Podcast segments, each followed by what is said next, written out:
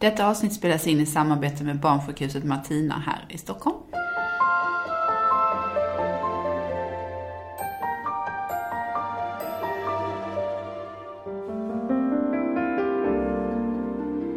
Hej och välkommen till Föräldrakollen, podden för dig som vill veta lite mer om graviditet, barn och föräldraskap. Och idag har vi återigen Gudrun Abascal med oss som gäst.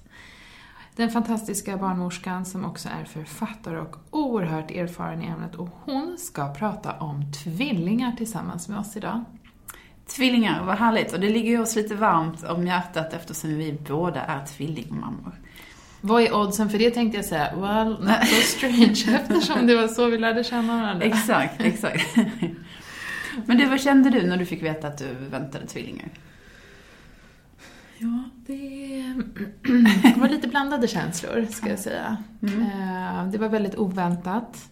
Helt oväntat och eh, relativt tidigt som vi fick veta att det var tvillingar. Eller vi, jag. Var du ensam på den kontrollen? Jajamensan. Åh, ja, jag var ensam och eh, det kom som en total chock. Jag hade faktiskt dagen innan så hade jag suttit under min föräldraledighet med vår äldsta son tillsammans med en tjejkompis och hennes son som var lika gammal. Och så satt hon med båda våra pojkar mm. i knät mm. och så skrattade jag och sa så här, men det ser ut som att du är tvillingar, vad sjukt. Och, och då sa hon att åh vad mysigt eller vad härligt det hade varit. Så här, så här, ja men glöm det. Herregud vad hemskt. Ah.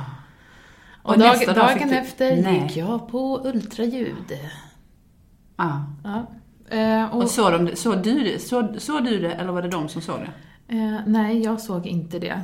Eh, det var ju relativt tidigt så mm. jag kunde, det är ganska svårt att se mm. vad de där mm. bilderna föreställer.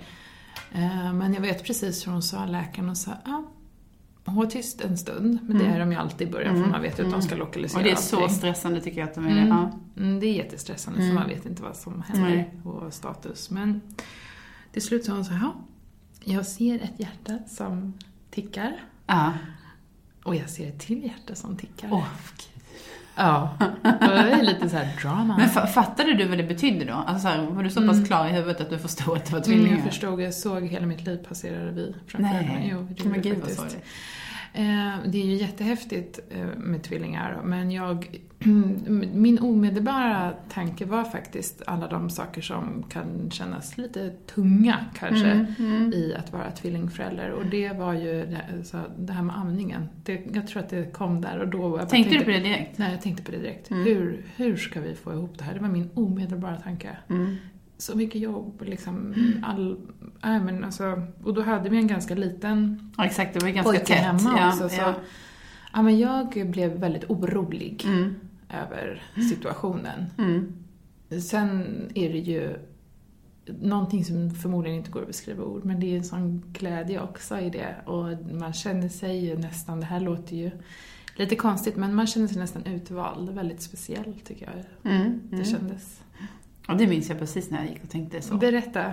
Hur kände du det? Nej men jag kände nog precis som du att när, det var ju både jag och min man och vi fick reda på det men det var, nej, det var, det var ju helt obegripligt och jag kände att men det här går inte.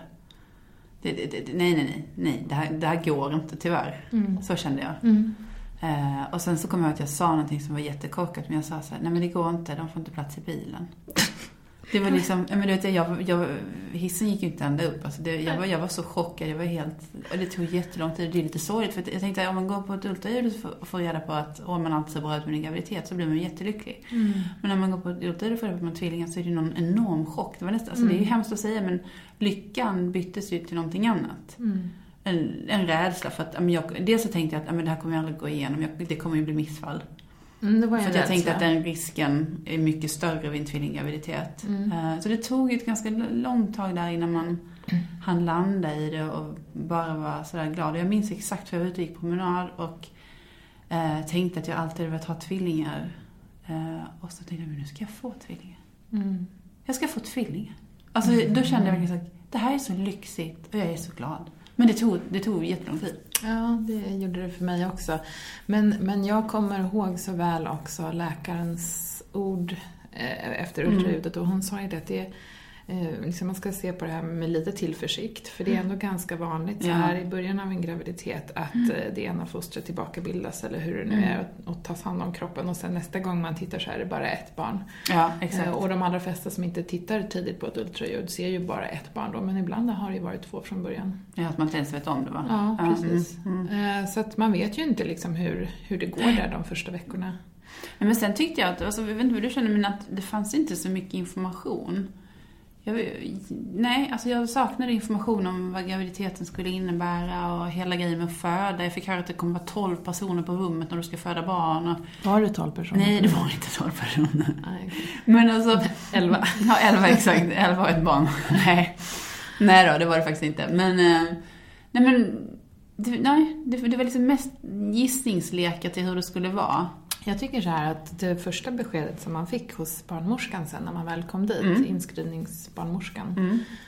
så var det liksom som att det var precis vilken graviditet som, man, alltså, som helst. Ja men exakt. Att det var med ett barn ja. och det var inga konstigheter. Och, och det kanske är så man behandlar en tvillinggraviditet i alla fall i början. Mm. Eh, det vet ju inte jag. Men jag upplevde ändå som att här, jag går och bär på någonting jättespeciellt och jättestort och så är det ingen... Ja, det blev det ju också faktiskt. Bildligt talat. Men liksom, ska vi inte prata om det på något annat sätt än precis som vanligt? Ja. Det blev lite konstigt tycker jag. Absolut. Nej, jag håller med dig. Det kändes jättekonstigt att allting blev dubbelt så jobbigt också. Dubbelt så kul, men dubbelt så jobbigt. Men upplevde du det här, och det, det mm, har man ju faktiskt hört då, att liksom hormonpåslaget blir lite större när man bär på två barn. Upplevde du att du mådde så här mycket mer illa eller hade mycket mer ont än din tidigare graviditet? Nej, jag hade, min första graviditet var mycket, mycket jobbigare än tvillinggraviditeten. Mm, men Konstigt det kanske var nog. personligt då, eller liksom? Ja, eller liksom nej, alltså jag, jag, den var jobbigare liksom. Jag, där hade jag ot, otur man kan ha, säga att man har det liksom. Mm. Men, eh, men tvillinggraviditeten kände jag att den var lättare för att då mådde jag inte så dåligt. Man mådde, alltså i början mådde man ju skitdåligt, men det glömde man ju. Sen var det ju bra. Mm. Och jag tyckte att det kändes som en lyx att kunna gå så långt att de faktiskt stannade kvar till vecka 37. Det hade jag inte heller räknat med. Jag tänkte att gud, men de kommer komma vecka 23, 24 liksom. Man hörde hela tiden sådana saker. Var inte det den stora oron? Jo, det var det absolut. Jag tror att du och jag varje vecka var såhär, tror du att de kommer nu? Mm. Eller liksom, mm. det var lite så här... Sen var det, kan de inte komma nu? Ja. Sen blev det varje vecka så. Uh. Nej men det började, jag kommer ihåg sommaren där innan hösten när de skulle födas, att man gick och tänkte uh. så här, ska vi få åka på semestersjukhus här nu och föda tvillingar eller vad händer? Visst, och vi vågade inte åka, så du vågade inte ni heller nästan. Vi var typ här i Skåne. Ja. Exakt. Uh. Nej, men alltså, det är ju väldigt mycket oro kopplat till det där också. Och att det liksom kanske mm. inte är precis som vanligt som den tidigare gången. Som vi... Men var du orolig för din förlossning, kände du? För att, just för att det var tvillingar? Nej, men jag tror faktiskt inte det. Nej. Eh, det är klart, um, som vi har pratat om tidigare någon gång, att den andra förlossningen kan faktiskt vara värre än den första just för att man vet vad som har varit och man kanske oroar sig lite för smärtan och sådär. Och sen blir det någonting nytt med att det är två stycken. Jag var mer oroad över, inte själva förlossningen, utan eventuella komplikationer. Mm. Att föda tvillingar, då känns det som att det kan ju sluta precis hur som helst. Mardrömmen hade ju varit vaginalt och sen snitt på det. Det hade mm. jag ju inte velat. Nej, det, det, var, det var man ju så himla orolig för. Mm. Att det skulle bli så. Mm. Och det, kände, det hade man ju liksom ingen kontroll över. Jag fattade, jag fattade verkligen inte det här att, att liksom det skulle vara en barnmorska som hjälpte dig under förlossningen med det. Jag tänkte såhär, nej men gud, de kommer ju, det kommer ju bara bli stopp liksom. Och så mm. kommer det bli så. Och, så. och det ville man ju veta innan, för då, kände, då hade man ju kämpat i onödan, haft ont i onödan. Kunde lika bra ta snitt på båda. Exakt. Ja. Men eh, var det självklart för dig att försöka gå så långt som möjligt och föda i vanligt? För det, uh, ja, jo men det var det nog. Mm. Nej, jag visste jag trodde faktiskt inte det var ett riktigt alternativ med Nej. tvillingar först. Nej, inte jag trodde inte man kunde det egentligen. Men så hade jag en kompis som fick tvillingar och hon födde också vanligt. Och då kändes det skönt, för då var det inte lika jobbigt. Jag, jag har aldrig känt att, att kejsarsnitt skulle vara ett enklare alternativ på något sätt för mig. Nej. Så därför blev det lättare av att jag visste att jag kunde föda dem vanligt. Men jag undrar om du möttes av det som jag ganska många gånger upplevde, att folk var såhär, men fixa ett kejsarsnitt på det här nu. Ta Nej, det har du sagt till mig tidigare. Ja. Sa folk så? Eller kände du det? Nej, folk kunde säga så. så ja. men, man vet ju aldrig vad som händer. Fixa nu så att det blir ett kejsarsnitt ja. istället. För man behöver inte föda ut barnen vaginalt. Liksom. Det, blev du inte orolig när de sa så? Jo, jag blev lite orolig. För att jag vill ju inte riskera någonting onödan. Men samtidigt all så läkarpersonal som jag pratade med tyckte att det var en bra idé att föda vaginalt om det gick. Ja. Så det var ju aldrig någon som var inne på det spåret. Hade någon börjat säga, jo men du borde nog ta ett kejsarsnitt på det här, då hade jag kanske gjort det. Ja, det får jag hoppas. Ja. ja, nej det där är alltså, det, det är så olika men man känner, nej det var faktiskt ingen som sa något sånt till mig. Nej. Men jag var nog ganska tydlig också med att jag sa vad jag ville. Mm. De vågade inte säga nej. vad de tänkte kanske. Kände du att du var orolig inför eh, förlossningen? Var, var det något ångestladdat? Eh, nej, nej. Alltså jag var så sjukt klar med min graviditet. Mm. Så jag tänkte, jag, jag vill bara ha ut slut nu, mm. nu. Mm. Alltså, nej, det var jag nog inte. Jag tänkte inte så långt. Jag ville absolut bara vara färdig med det. Mm. Eller hur? Kände du så som du, eller hur? Ja, gå där och vagga av och han som var gigantisk. Jag kände mig som Octoman. Stor som ett hus. Ja, ja, nej. Men nu är det faktiskt så här att vi ska prata med Gudrun, ta alla våra frågor och innan vi gör det så vill vi framförallt tacka till alla er lyssnare som har engagerat så inför det här tvillingavsnittet. Det var jättekul att så många, precis som vi, tyckte det här var intressant och spännande. Mm. Och vi har fått jättemycket frågor och vi har eh, bakat in dem bland våra frågor och kommer ställa även dem. Så det blir superkul.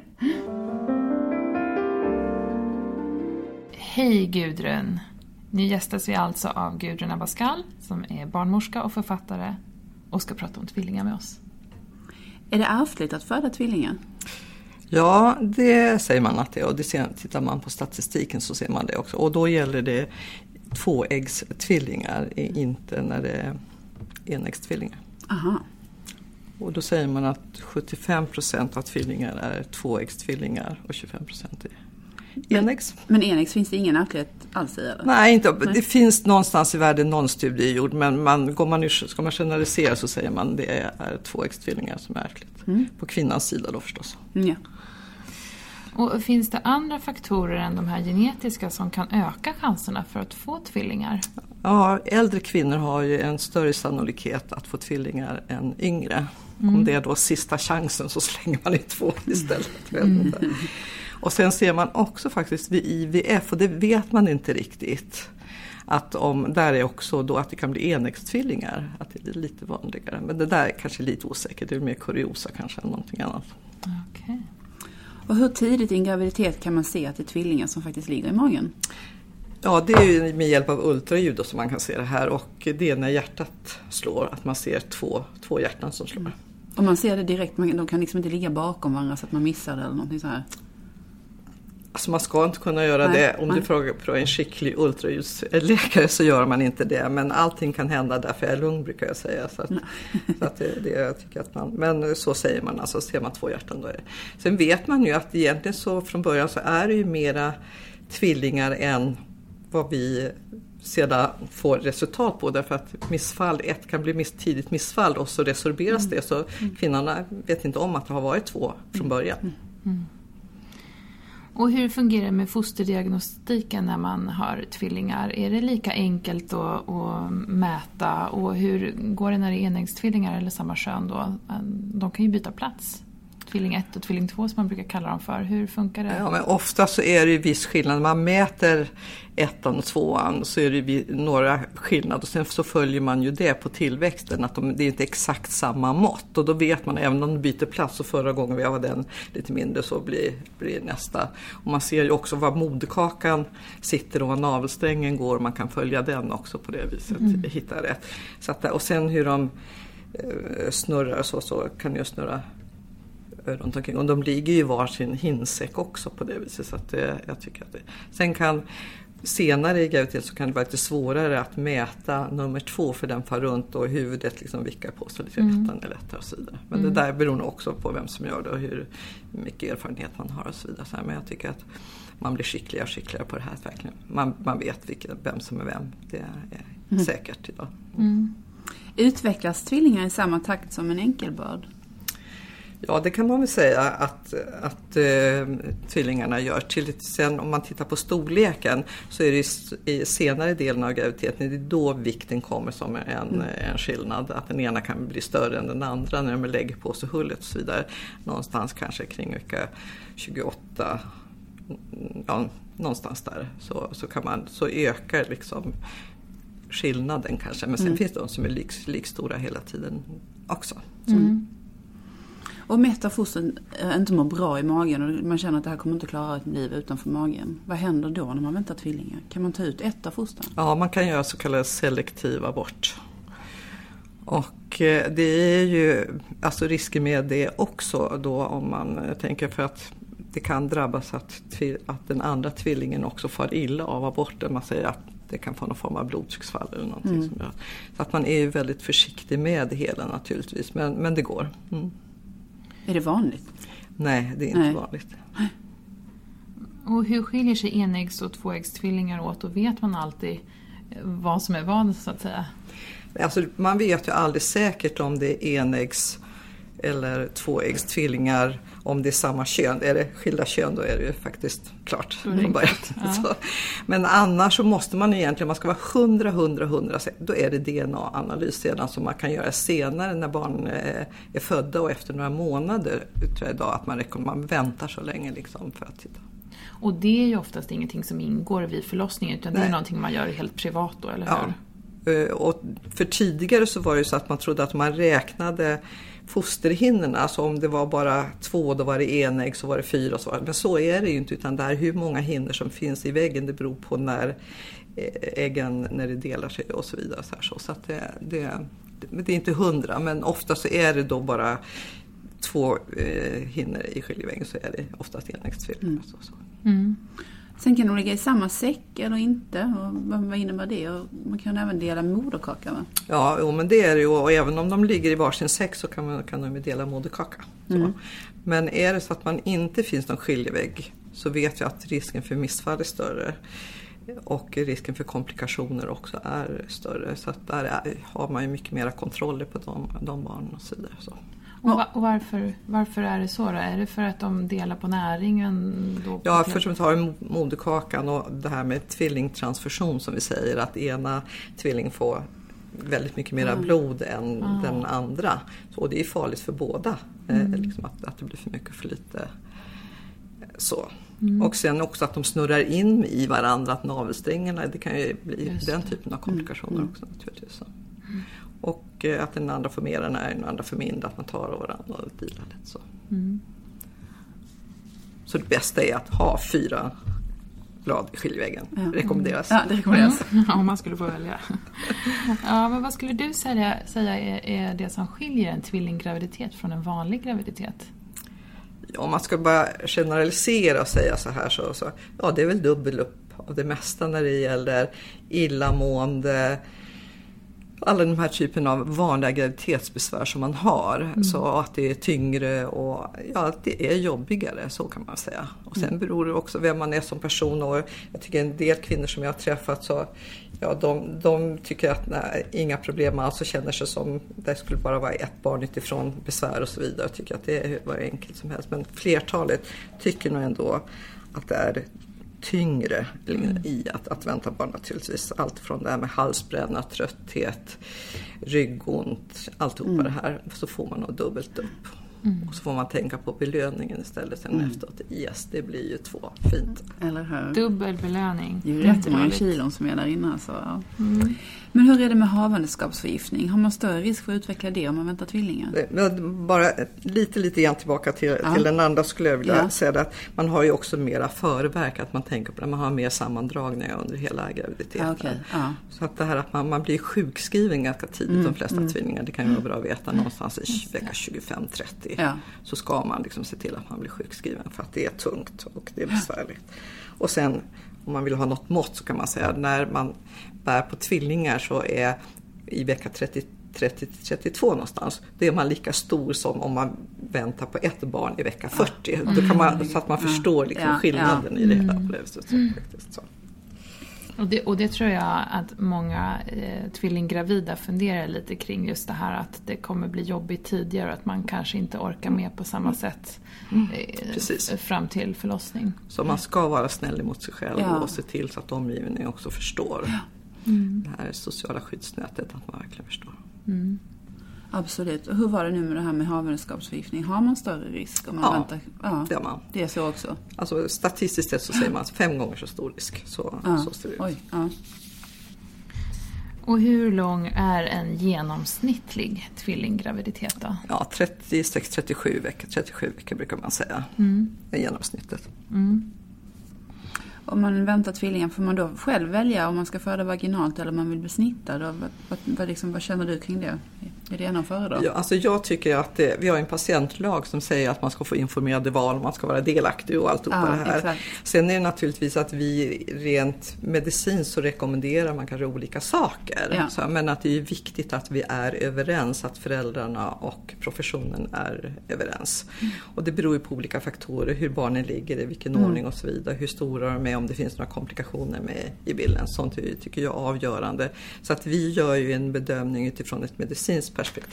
Sen tycker jag att det är jätteviktigt att föräldrarna känner sig delaktiga i det slutliga beslutet på grund av hur man känslomässigt eh, känner för att föda sina barn. Mm. Och ponera nu att man skulle få ett planerat snitt. När ungefär skulle man ta ut barnet tror du? Skiljer det sig beroende på var man bor till exempel? Det ska inte göra för det finns ju rekommendationer till och man försöker nog hålla sig ganska lika i landet. Det, det är i alla fall min erfarenhet att man, att man gör så. Och då så säger man att är det då enäggstvillingar utan att det finns den här skiljevägen då är det redan 34 som man rekommenderar ett kejsarsnitt. På grund av risken av komplikationer. Och sen, är det då, sen blir det då vecka 36 och sen är det vecka 38. Någonstans där så tycker man, för sedan så ser man att tvillingarna växer inte så mycket mera och alltihopa. Att man, eh, och då är det alltifrån kejsarsnitt eller ska man då sätta igång i vecka 38? Och det kan, se, det kan nog se lite olika ut också utifrån föräldrarnas önskemål. Så att säga. Just det. det handlar också om, ska man sätta igång förlossning så är det väl bra att kroppen är med på noterna lite grann och det brukar det ju vara tidigare än annars också kanske. Mm, just det. Mm. Och sen, eh, när det väl är dags, kan du berätta om vad som faktiskt är annorlunda när man väl ska föda tvillingar? Ja, alltså om man inte visste att man var väntade tvillingar utan man tänkte det här var ett barn så skulle inte kvinnan och föräldrarna själv märka på förlossningsarbetet att nu håller jag på att föda två stycken. Alltså hur, hur verkarbetet går till och allt och så. Eh, Däremot nu så vet vi i princip 100% eh, när det är tvillingar. Då har vi ju en, eh, själva öppningsskedet går ju till på samma sätt men vi har en annan form av övervakning. Vi intensifierar övervakningen. Vi följer hjärtljuden på, på båda barnen hela tiden. För att man vet att det finns lite större risker för, för stress hos barnen och så vidare så man vill ha koll på det. Mm. Är det främst barn nummer två som får, får eventuellt stresspåslag eller gäller det båda två? Det, då? det kan vara båda två. Det kan vara båda två så att det, det är viktigt att man följer båda så det räcker inte bara, bara med ett. Är det mer personal i rummet när man föder tvillingar än vad det är vid en vanlig? Ja, det är ju det. Är det. Först så har man ju alltid en, eh, två stycken barnmorskor med och sen är det en förlossningsläkare med och så är det barnläkare också. Och sen kan det se lite olika ut hur, du- var de befinner sig men de är Just det. absolut nära anslutning. På vissa kliniker så är alla inne på rummet och på andra kliniker så är det två barnmorskor inne på rummet där allting är normalt och så kliver förlossningsläkaren in precis när tvilling 1 kommer ut och barnläkaren står utanför. Och, ja, men så att konstellationen där kan se lite olika ut. Men de rör sig i närheten i alla fall? Absolut, i- inom två sekunder så kan de vara med. Mm. Gör det dubbelt så ont? Nej, inte de kvinnor jag har frågat i alla fall. Så kan jag säga att det, inte, att det gör inte dubbelt så ont. Däremot så kanske det kan vara så att själva öppningsskedet kan ibland ta något längre tid. Alltså risken för så kallad bli verksvag inom situationstecken är något större. Att man får ge verkstimulerande dropp och så vidare. Det är väl det som skiljer. Men, men eh, själva smärtan är, är inte så som jag har uppfattat Nej, kvinnor i alla nej. fall. Det tar bara lite längre tid kanske. Men, och när Ja. vi talar om just tid, vad skulle du säga är liksom den vanligaste tiden mellan att tvilling 1 och tvilling 2 kommer ut?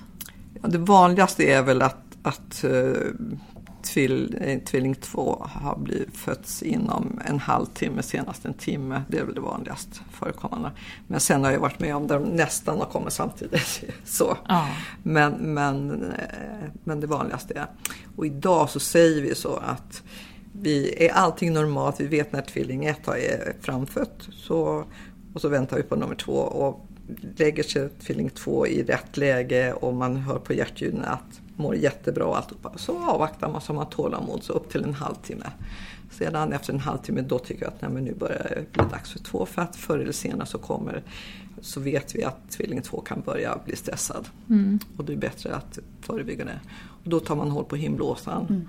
och eh, hjälper inte det så ger man verkstimulerande medel. Mm. Och sedan, och finns det liksom någon maxtid där, där ni känner så nej men nu är det verkligen dags? Nej, alltså jag har inte hört talas om någon maxtid men om sen det är rimligt, flera dygn låter ju väldigt konstigt att man skulle mm. hålla på och mm. vänta så.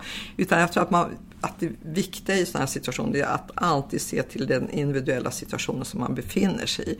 Alltså hur mår kvinnan, hur mår barnet där och vad vill kvinnan själv och vill hon att man ska skynda på eller vill hon mm. avvakta? Hela tiden är det en kommunikation emellan kvinnan och vi inom professionen och även föräldrarna. Mm. Jag tycker att det är jätteviktigt att alla ska vara med på tåget. Så.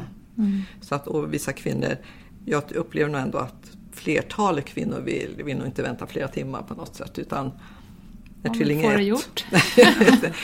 när, när, nummer ett är ute så vill man, tycker jag nog att allra flesta vill landa ordentligt och få tvilling ett i famnen mm, och mm. pussa och nosa och hålla på lite så här så att man så. Men sen så känns det, nej men nu, nu är det dags för det. Och, så det. och det brukar komma ganska snabbt. Tycker mm. jag är min erfarenhet i alla fall.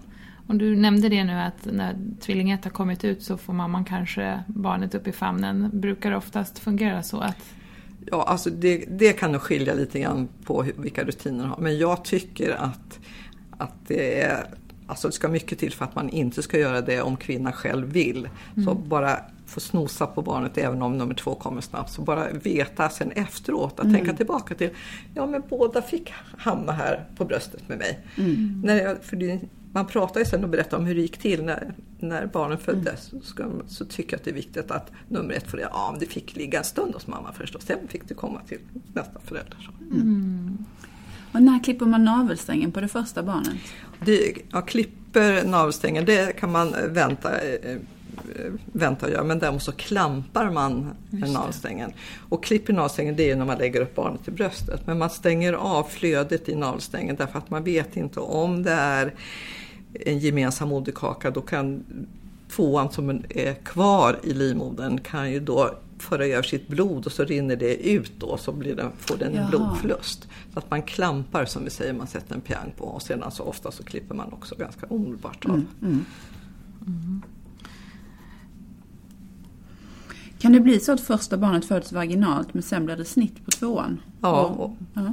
Det, det, kan vara. Jag tycker att det har blivit vanligare att man Därför att man vill inte vänta lika länge som tidigare och alltså att man, mm. man har mera bråttom idag. Med, men har det någonting att göra med att barnet rör sig när det först har kommit ut? Att, att det därför skulle bli snitt, att den, liksom, den lägger sig på tvärsan och inte kommer ut? Ja, alltså det finns ju två anledningar. En är det precis som du säger att barn nummer två lägger sig på tvärsan och sen att man inte kan styra ner det som vi mm, säger. Man mm. lägger två händer på magen så försöker man ju styra ner huvudet ner.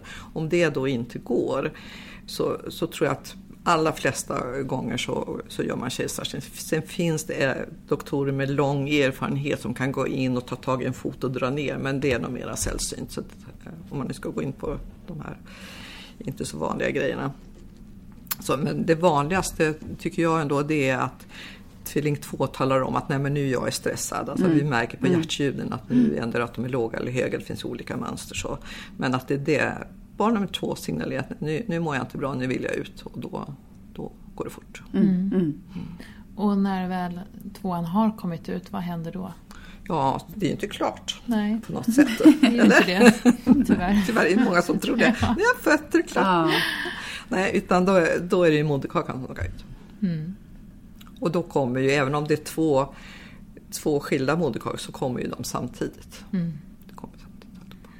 Men, men tänker ni att båda barnen ska ligga hos mamman från början eller kan det variera då beroende på om det finns någon partner med i rummet? Alltså, jag tycker att det där, det där är någonting som, som kvinnan själv får bestämma. Mm. Att, uh, hur vill hon ha det? Och kan man kan man ordna det så, så att de kan ligga båda två, så, så är min erfarenhet att det är bra. Därför att det är med hud mot hud, hormoner för barnet, anknytning, alltihopa det här. Och ska man amma så vet man att det är bra för att barnet ligger vid bröstet och så vidare.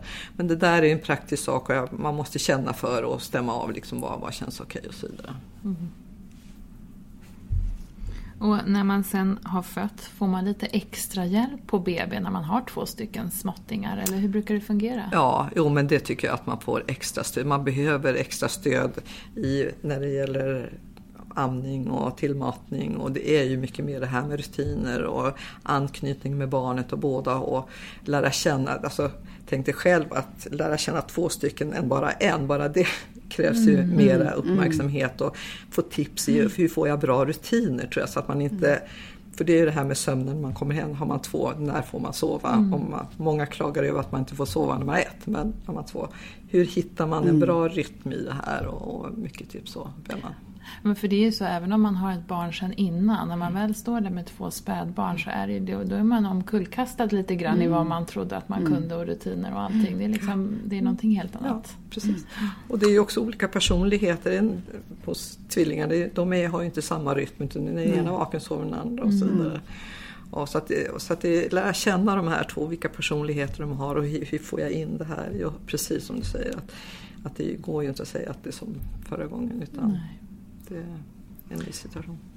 Sen har vi fått en lyssnarfråga här där de undrar om förlossningsdepression är vanligare vid tvillinggraviditeter och tvillingfödslar? Alltså inte vad jag, om jag, när jag tittar på studier eller på, på statistik och så, så hittar jag inte att, om vi pratar om depression som en mm. diagnos, nu pratar de om depressiondiagnos, men inte så, mm. utan mm. depression efter att ha fått barn kanske har mer av vad man har bakom sig i livet, om man har haft en depression innan eller någon psykisk anamnes. Så.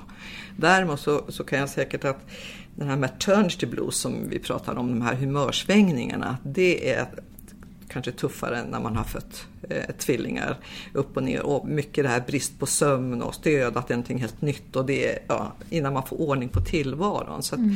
där kan nog svängningarna vara, vara större. Det, det, är tuffare att komma hem och ha två naturligtvis. Mm. Och så avslutningsvis, har du något härligt tips till mammor som går där och tycker att det är himla tungt att gå och bära på den här jättemagen? Ja, först så vill jag bara säga att jag har stor förståelse för att man känner det. det. Det är verkligen så. Men sen får man väl då kanske bryta och säga då och sen tänka tålamod, tålamod. Jag får världens bästa belöning. Jag får mm. två stycken samtidigt. Mm. Och två, att få, eftersom jag själv är tvilling så tycker jag det är det bästa mina föräldrar har givit mig, en mm. tvillingbror. För att oh. han är. Alltså han är mitt allt här i livet. Jag brukar säga till min man så här, ja, ja. måste jag välja mellan dig och Anders? Ja, det blir nog Anders, min tvillingbror. Alltså, så det är lite synd om honom. Men alltså det är en gåva större än allt annat. Mm. Så. Vad fint. Skulle du säga att det känns lite extra speciellt att vara tvilling? Absolut. Ja. Jag är så glad för att jag är tvilling. Mm, vad, vad härligt. Och det är en glädje för oss som är föräldrar till tvillingar också att höra att Absolut. det är, är speciellt för alla inblandade. Alltså det är säkert, jag, när jag berättar för mina föräldrar berättade då om hur det var eh, så alltså var det ju jobbigt första tiden men mm. sedan när man blev större så hade vi, vi varann även om vi slogs. Ja. Mm. mycket. Men vi hade varann på något sätt ja. vi sökte. Och, och, vad jag tyckte var tråkigt förr då så skulle man ju alltid separera tvillingarna så mycket men de skulle mm. inte vara tillsammans. Mm idag hoppas att det är annorlunda att första tiden till exempel att de, att de sover tillsammans. Man är ju van att ligga tajt och allt ja. bara. Mm. Men, men då efter några månader började krypa, då kröp jag ner till hunden istället. För jag vill ha någon nära. Alltså det, är, och det är det här, och jag tycker också nu svamlar jag på, men alltså det finns något, något det här att min tvillingbror, jag behöver inte använda ord. Mm. Nej. Det är det man tänker det också. Alltså det är jättekonstigt även ja. nu fast jag är så ja. gammal som jag är. Ja. Mm. Så vi, när vi är tillsammans så vi behöver inte prata med varandra. Alltså det är något magiskt i det här. Det, det, är annat som i kommunikation. Men separerade man på tvillingarna alltså, alltså redan när de var små? Mm. Att man tyckte inte att de skulle sova nej, nej, nej. tillsammans? Nej. nej, nej. Mm. Ja, det är intressant. Idag är det tack vare lite, lite ja. annorlunda för ja, Men tack snälla Gudrun för att du tog dig tid att prata med oss idag. Mm. Tack. Det här var ju ett lite extra lyxigt avsnitt tyckte jag eftersom det ligger så nära oss båda två som tvillingmammor. Mm. Och Gudrun är ju dessutom själv tvilling. Mm. Otroligt. Mm. Ja, det var det verkligen. Det här är ju vårat lilla kärleksavsnitt kan man väl säga. Mm. Absolut. Och, en bonus. Ja, men alltså det man kan säga är så här, det är ju lätt att hamna i det här att man tänker ganska mycket negativt kring eh, graviditeten med tvillingar och allting. Och, men sen, alltså, det, gud alltså, det är så värt det. Det är klart att det är det, det fattar ju alla. Men jag menar, men liksom efteråt, alltså herre min gud, när man ligger där med två små barn. Fy fan vad jobbigt det är. ja men det är jobbigt, men ändå. du skulle säga, åh vad fantastiskt det är, så kom jag in så Ja, du bara, fy fan vad jobbigt. Men det minns jag att någon sa till mig när, precis när de var pyttesmå. Mm. Som hade tvillingar själv. Ja, men jag tror att man får ju ändå vara ärlig i att det är ganska intensivt att få mm. double the trouble, som folk kallar Absolut. Men det är ju någonting magiskt på ett sätt som man inte kan beskriva, som ingen annan som inte har tvillingar själv eller är tvilling själv kan förstå sig på, tror jag. Jag tycker att det känns ibland som att man så här är insvuren i en egen liten hemlig sekt. Tycker du det? Ja. Ja, men liksom där bara vi får vara, där bara vi vet vad det här betyder. Det är någonting väldigt, väldigt speciellt tycker jag. Ja, jag tycker också det är häftigt med tvillingar. Jag tycker framförallt det är magiskt att se deras relation till varandra. Mm. Och den tror jag, alltså de är ju så små fortfarande, men liksom, den, den, kan man liksom inte pracka på någon, utan den är ju där i mm. sig själv. Liksom. Mm. Och man märker att de har så nära band och de, de värnar om varandra, de vill gärna vara nära varandra och sådär. Mm. Eh, och så det här när Gudrun berättade att man förr att man verkligen skilde tvillingarna åt. Mm, hemskt. Ja men det känns ju hemskt. Jag tycker att om man märker att barnen har behov av det, mm. självklart ska de få gå åt varsitt håll och kan få gå olika klasser och alla sådana saker. Men innan man märker det så tycker jag att, gud, har de varandra som stöd genom livet så känns ju det för ett mammahjärta så är det ju liksom bomull. Ja, men och det, liksom den delen började ändå ganska tidigt. Jag kommer ja. ihåg när man skulle, mm, när barnen skulle börja på förskolan. Mm. Vilken trygghet man som förälder kände över att de skulle ha varandra. Ja. När jag skulle gå därifrån med tungt hjärta över att ha lämnat dem, mm. så hade de varandra. Mm. Och det, den känslan kommer ju aldrig försvinna, för de kommer ha det genom livet även när de blir äldre, precis som mm. Gud var inne på. Liksom. Mm. Det, det, är någonting speciellt som de kommer att ha tillsammans för alltid. Jag tycker det är fantastiskt fint. Ja, det är lite häftigt. Och jag tycker det, det, är ju något speciellt, för jag tänkte att flera gånger har det hänt mig att det kommer fram någon äldre dam eller herre och frågar om det är tvillingar. Och så mm. berättar de själva att ja, men jag fick också tvillingar, eller mm. jag är tvilling själv. Och, ja, men det är ju den där sekten. Ja, det är den där lilla sekten. Vi har inte riktigt fattat att det var en sekt innan. Men jag tycker det är roligt. Jag tycker alltid det är så kul att höra mm. om de är nära, om de då har tvillingar eller själva är tvilling, om de är nära sin tvilling eller mm. om då deras barn är nära varandra. Mm. Och sen vill jag alltid veta om de har valt att ha barnen i samma klass eller inte. Mm. Och nu för tiden verkar det som att väldigt många har det. Mm. Förr var det ju lite som vi pratade om tidigare, ja. mycket vanligare med att det var viktigt att separera, de skulle bli självständiga och ska inte jämföras. Och visst kan det säkert vara olika diskussioner beroende på om det är enäggs eller tvåäggstvillingar. Mm. Men, men jag, i min värld så vill jag att de ska vara tillsammans så länge de själva vill vara det också. Absolut. Utan att bli tvillingarna, utan att de ska fortfarande få vara liksom, sina respektive personer. Mm. Inte bunta ihop dem. Nej, men detta var jättespännande att få höra tyckte jag. Än en gång, tusen tack till Gudrun säger jag. Ja, jag håller med. Och till alla er som väntar tvillingar eller har tvillingar, det är fantastiskt. Hej då! Hej då!